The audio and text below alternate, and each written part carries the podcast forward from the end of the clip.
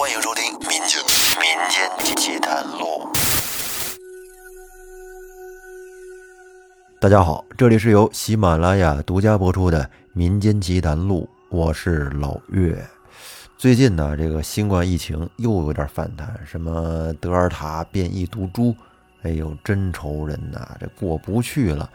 你想想啊，民间奇谈录在录第一期的时候，正好是2020年新冠疫情刚开始的时候，我们这都多少期了，新冠疫情还没彻底过去呢。反正大家都注意点吧，注意安全，做好个人防护，少聚集。那么今天我给大家带来这个故事，重点推荐，您可一定得竖起耳朵好好听一听，因为这是个真事儿。您可能说了，老岳，你每期说的都说真事儿。确实啊，我是每期都当真事儿来讲，因为人作者都说真事儿啊，我就按真事儿讲呗。但是这个事儿吧，您信就信，不信呢就不信，自行分辨。今天这个故事呢，还是老朋友人墨与读的啊，阿读，他在写这个故事之前还特意跟我沟通过，他比较纠结，到底要不要、该不该把这个故事写出来。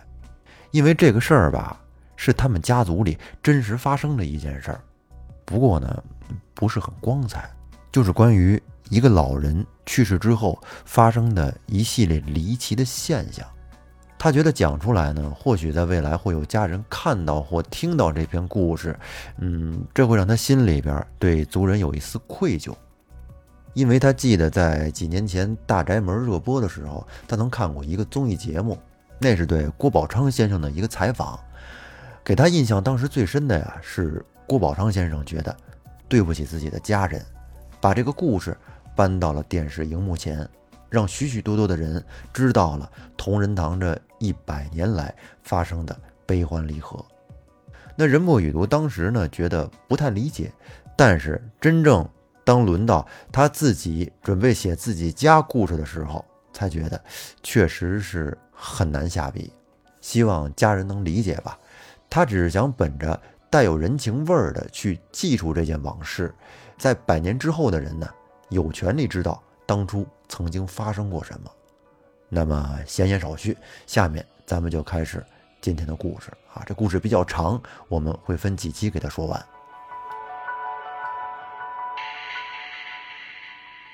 现在说起来，那应该是30多年前的事儿了。那会儿我能有7、8岁的样子吧。一天清晨，天还没亮，东村口就乒乒乓乓地放起了2踢脚。我爸一早上披着大棉袄站在院子中间对我说：“这不过年不过节的，谁家放鞭炮啊？说不定又有谁家老人走了吧。”在我们那儿有个风俗，出了红白喜事儿，都会用2踢脚知会一声全村。比如说孩子考学、老人去世、娶媳妇嫁闺女，都得来这么一出。只不过放炮的时间段那可是有说道了，一早一晚放2踢脚，那肯定是丧事儿。上午日上三竿到中午头燃放鞭炮，那才是喜事儿。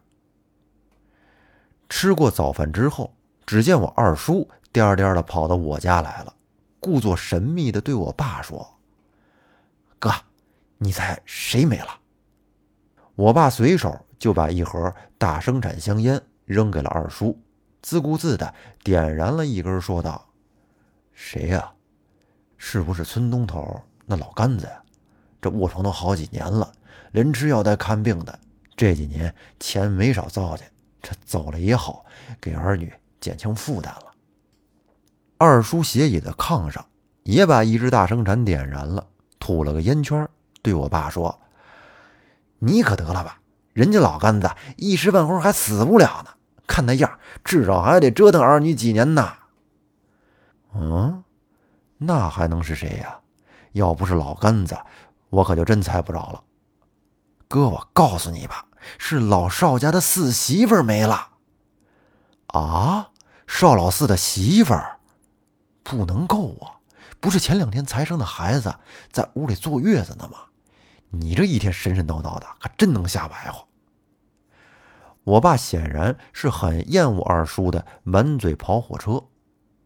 二叔说：“真的，你也不是不知道，老少家那犊子是群啥货，就因为老四媳妇儿给生了个丫头，这全家老小都不待见人家。这不嘛，昨儿个孩子还没满月呢，也不知道是咋伺候的月子，刚出生的小丫头就断气了。邵老四他妈就非得说是媳妇儿睡懒觉，一翻身给压死了，让自己的儿子拿着皮带没头没脑的给抽了一顿。这老四媳妇儿一时没想开呀，自己偷摸的跑到下屋周了一瓶乐国乳油，那玩意儿可是剧毒啊，那喝一瓶还能有好啊。今天早晨老四他妈去下屋蒯苞米面喂猪，这才发现儿媳妇正满嘴白沫的僵在下屋门口了。当时给这老货还吓得是破马张飞似的，又喊又叫，现在这不是准备发送了吗？我爸听完二叔的话说道：“你咋就像个老娘们似的，啥都知道呢？你可别出去瞎勒勒啊，让人老少家听见，不抽你大嘴巴才怪呢。”“嘿，还抽我大嘴巴？我和他们家住前后院，我不聋不瞎的，什么不知道啊？这家人就不是人揍的。这老四媳妇怀孕都8、9个月了，挺着个大肚子还自己拎水做饭呢，你说这家人能干出啥人事来？没儿子就对了，生了也是多一个祸害。滚，少扯犊子，一会儿过去瞧瞧，上20块钱礼，你过去吧。”我爸问二叔，二叔说：“我能不过去吧？不过我这会儿。”二叔吞吞吐吐的，开始变得不像刚才那么爱说话了。这时我妈满脸不屑地问二叔说：“你咋的了？手里又没钱了？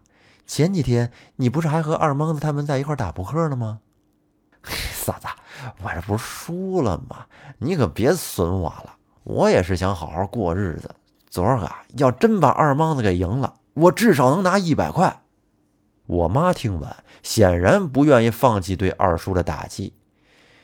我说：“你挺打人的了，一天天懒得要死，你就这么下去，今后娶媳妇儿我看你都费劲。”我妈虽说给二叔一顿损，可是呢还是递给了二叔2张老头票，说：“拿着吧，今后再没钱我可不管了。”这时我爸说：“不怪你嫂子刺的你，我看你就是不往正道上走。”“行了哥，咱赶紧上礼去吧。”一边说着，二叔一边拉着我爸的胳膊出了家门。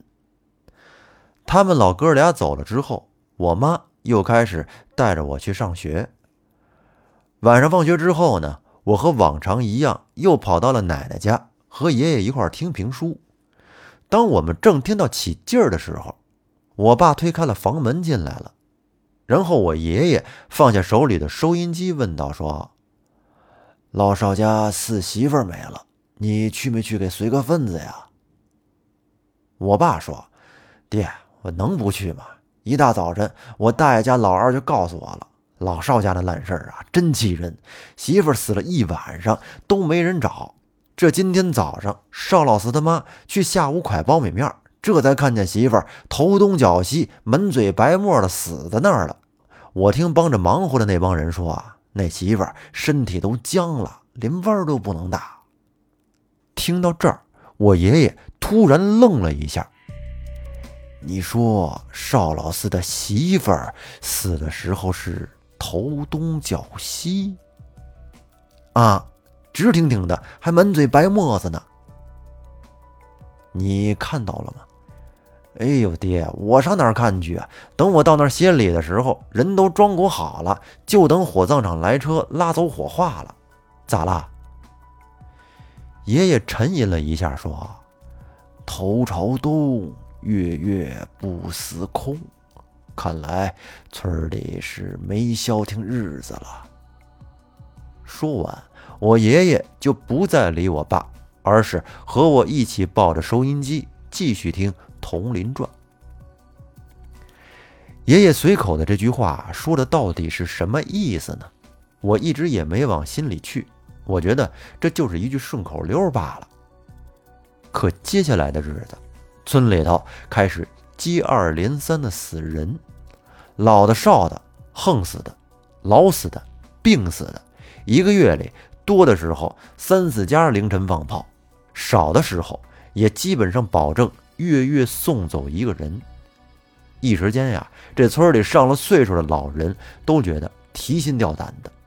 虽然呢，平时里满嘴都是不在乎死的话，但是现在一看村里出现这么多邪性的事儿，一个个都把嘴闭得严严实实的，谁也不愿意再谈论生死。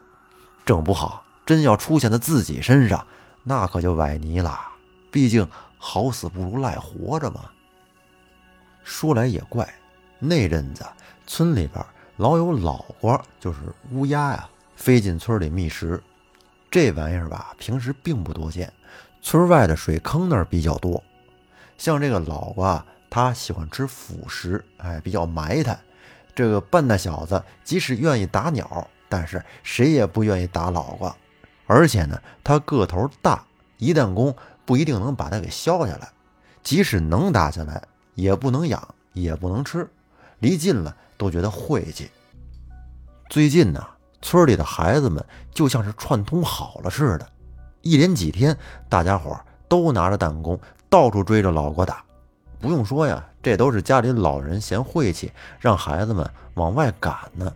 因为我也得到了爷爷特别的指示啊，爷爷说别打到人，把这些晦气玩意儿全给赶跑了就行。那会儿村里的白天可算是热闹了，除了吹吹打打的喇叭匠，就是满街手里拿着弹弓的半大小子跟那到处跑。而晚上呢，这帮淘气小子再也不像以前似的疯到挺老晚不愿意回家，现在呀都挺自觉，天一擦黑，孩子们就都早早的跑回了家。而大人们要是没有正经事儿，谁也不愿意出门。那会儿村里的人们还是满脑子的封建迷信思想，觉得村里边接连死人肯定是招邪了，可别大晚上出去溜达溜达再招惹上什么东西。反正啊，那会儿要说不怕是假的，村里边无论大人孩子，整的都是人心惶惶的。可是这日子你害怕他也得过，不是？总不能因为你害怕就搬家吧。这不，一个礼拜天的早上，爷爷拉着我和我一起去爷爷的堂哥家去看他自己的婶子。爷爷的婶子呢，也就是我的2太奶奶。这老太太呀，以前身子骨硬朗那会儿对我还是不错的，满肚子稀奇古怪的故事，再加上老太太不抠门，总给我好吃的，所以呢，我自然而然的就很愿意去亲近这老太太。前几天大爷爷和爷爷说，最近老太太身子骨不太好，病病殃殃的，也吃不了多少东西，就担心呀，怕是老太太出现点啥状况。这个大爷爷就是2太奶奶的儿子。